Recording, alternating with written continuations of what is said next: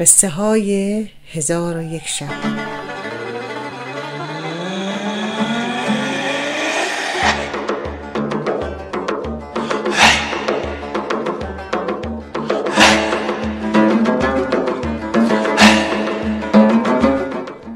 و اما ای ملک جوانبخت راویان اخبار و ناقلان اقوال و قصه پردازان شیرین گفتار که آنها هم قصه ماهیگیر و افریت را از پدران و پیشینیان خود شنیدند چنین آوردند که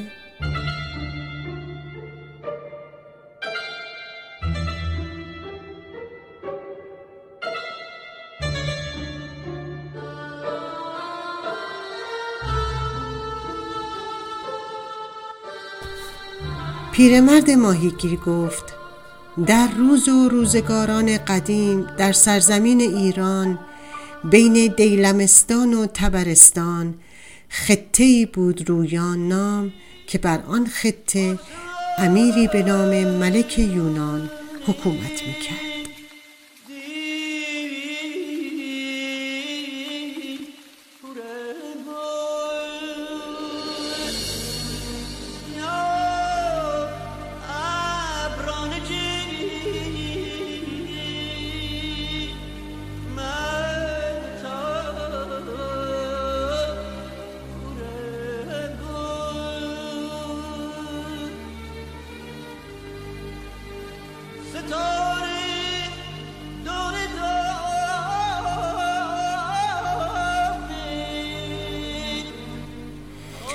از قضا ملک یونان که امیر ملک رویان بود گرفتار بیماری پیسی شد و لکه های بر پوست تن و صورت و پدیدار شد که او را سخت میازود و هیچ حکیمی هم در آن منطقه قدرت مداوای آن را نداشت الا حکیم رویان.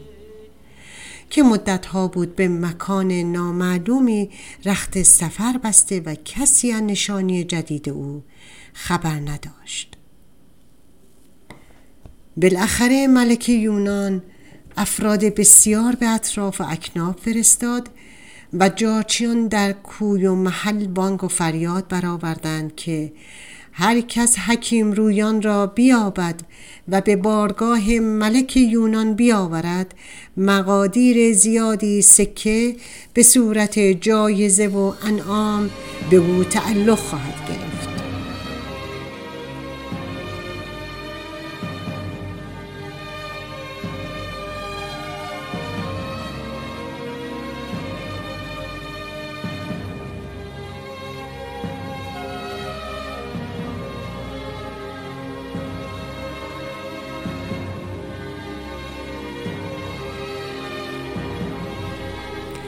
جارچیان در شهری از شهرهای اطراف پشت در خانه رسیدند که حکیم رویان در آنجا عزلت گزیده و علاوه بر زبانهای فارسی و عربی و هندی که می‌دانست به فرا گرفتن زبانهای رومی و یونانی هم مشغول بود. جارچیان با صدای بلند خبر خود را اعلام کردند. حکیم رویان در اندیشه فرو رفت و تصمیم گرفت که صبح روز بعد به رویان و به دربار ملک یونان رود.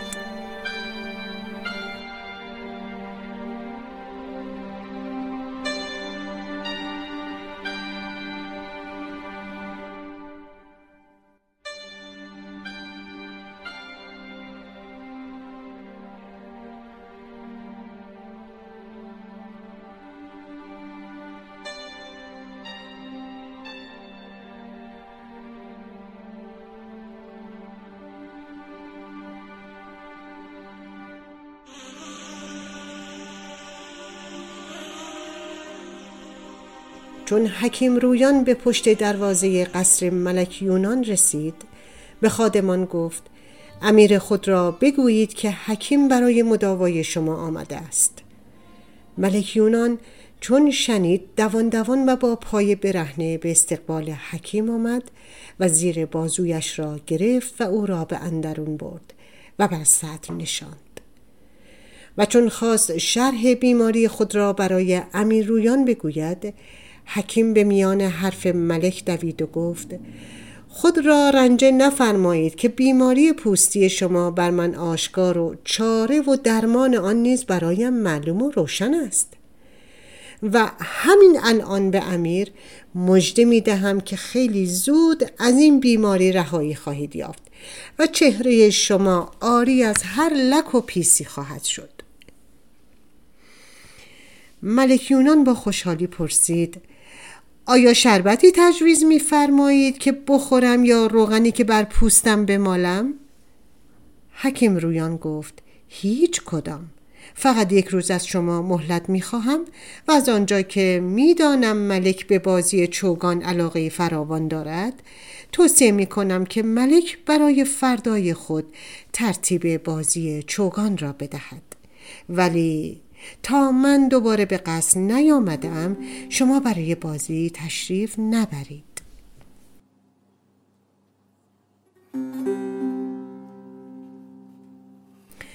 ملک یونان پرسید حکیم بازی چوگان فردا چه ارتباطی با بیماری پوستی و لکه های ناهنجار روی صورت و بدن من دارد؟ حکیم رویان گفت فردا قبل از رفتن به زمین چوگان خدمت شما عرض خواهم کرد. ملک یونان به حکیم رویان گفت اگر این ادعای خود را به انجام برسانی تو را از مال دنیا بی نیاز خواهم کرد. حکیم هنگام خروج از اندرونی گفت ای امیر مرا با مال دنیا کاری نیست.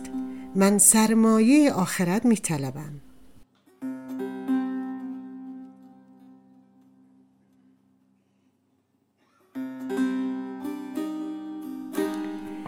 حکیم با سرعت به خانه خود که در شهر مجاور بود و فاصله چندانی هم با قصر ملک یونان نداشت رفت و در بین راه چوب چوگانی هم خرید و صبح روز بعد به قصر آمد و چون ملک را ایستاده و منتظر دم در قصر دید چوب چوگان را به دست امیر داد و گفت امروز لطفا فقط با این چوب بازی کنید و بیشتر از روزهای قبل به ترتیبی که تمام جامعه شما از عرق بدنتان خیز شود به هیچ وجه مشت خود را باز نکنید و تا پایان بازی چوب را بر زمین نگذارید.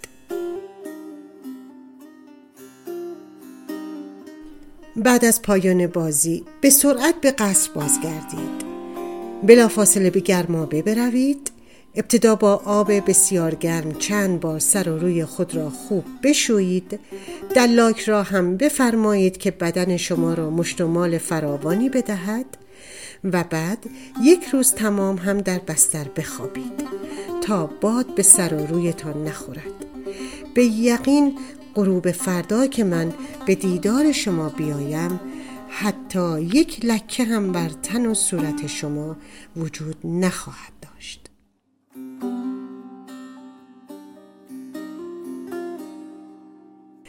ملک یونان طبق دستور حکیم رویان عمل کرد و تا غروب آفتاب با چوب در دست بازی کرد و بعد به گرما برفت و یک شبانه روز هم در بستر خوابید.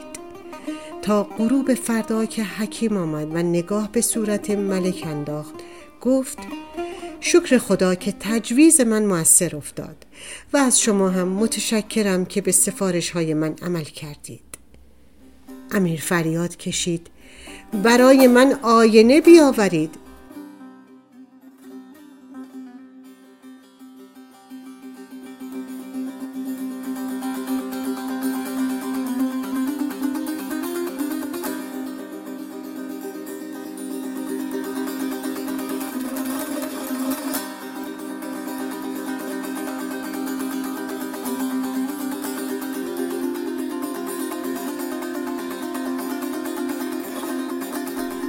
چون صورت بدون لکه خود را در آینه مشاهده کرد از جای برخاست و سر و روی حکیم رویان را غرق بوسه کرد و پرسید آیا ممکن است به من بگویید چه حکمتی در کار شما و چه رابطه در بازی چوگان من با تجویز شما بود؟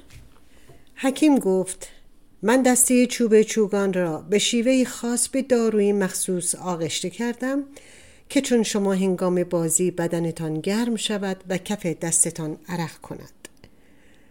داروی آغشته به چوب چوگان از منفذهای کف دستتان جذب بدنتان شود و داخل خونتان گردد. و گردش خون آغشته به دارو هنگام ورزش و تقلا آن جانوران بسیار ریزی که عامل این بیماری هستند بکشد و سموم حاصله همراه با عرق از بدنتان هنگام شستشو پاک شود. و آن مشت و مال دلاک هم برای آن بود که باقی مانده سموم زیر پوست بدن شما هم با عرق کردن مجدد دفع گردد.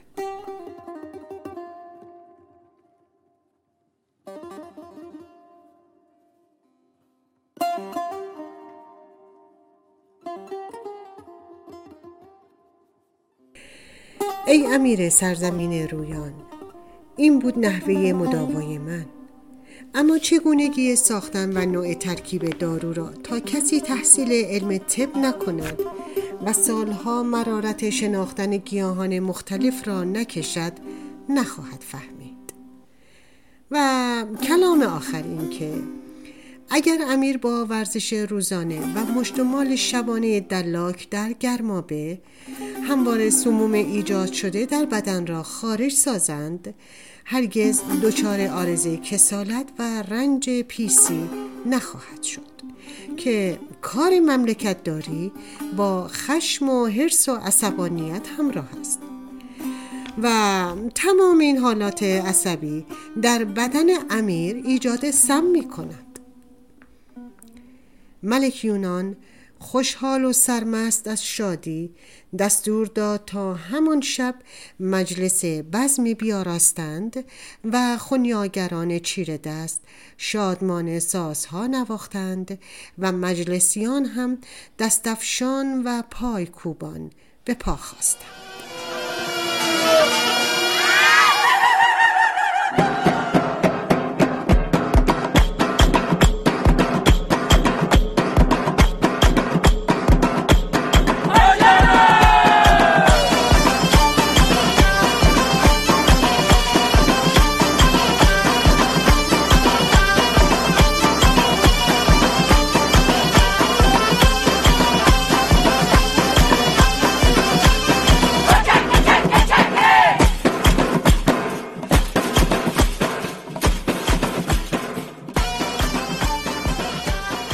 هنوز شب به پایان نرسیده بود که در تمام خطه رویان و حتی تا شرق و مرز تبرستان و مغرب و مرز دیلمستان همه دانستند که لک و پیس های چهره ملک یونان به فاصله یک شبانه روز توسط حکیم رویان از صورت و اندام وی زدوده شده و سلامت و زیبایی ظاهری امیر به او برگشته است.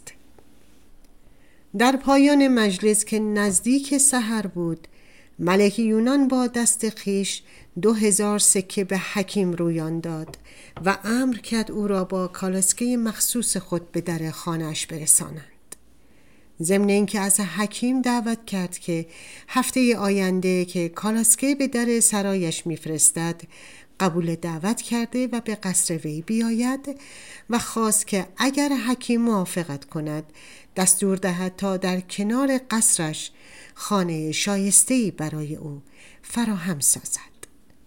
اما ای ملک جوانبخت باید بدانید و آگاه باشید حکیم رویان که خود را از مال دنیا و سیم و زر فریبنده آن بی نیاز می دید و در خانهش هم اندوخته به قدر ست جو و خرید گیاهان جهت ساخت داروهای گیاهی داشت صبح روز بعد از ملاقات با ملک یونان دو هزار سکه زر خلعت گرفته را در خرجین بزرگی نهاد و خود به در خانه فقرا و مسمندان در آبادی های دور و نزدیک رفت و به هر خانه به تعداد افراد آن سکه زر داد و شبانگاه در حالی که سیصد خانوار را در آن زمستان سخت از گرسنگی و سرما نجات داده بود به خانه برگشت.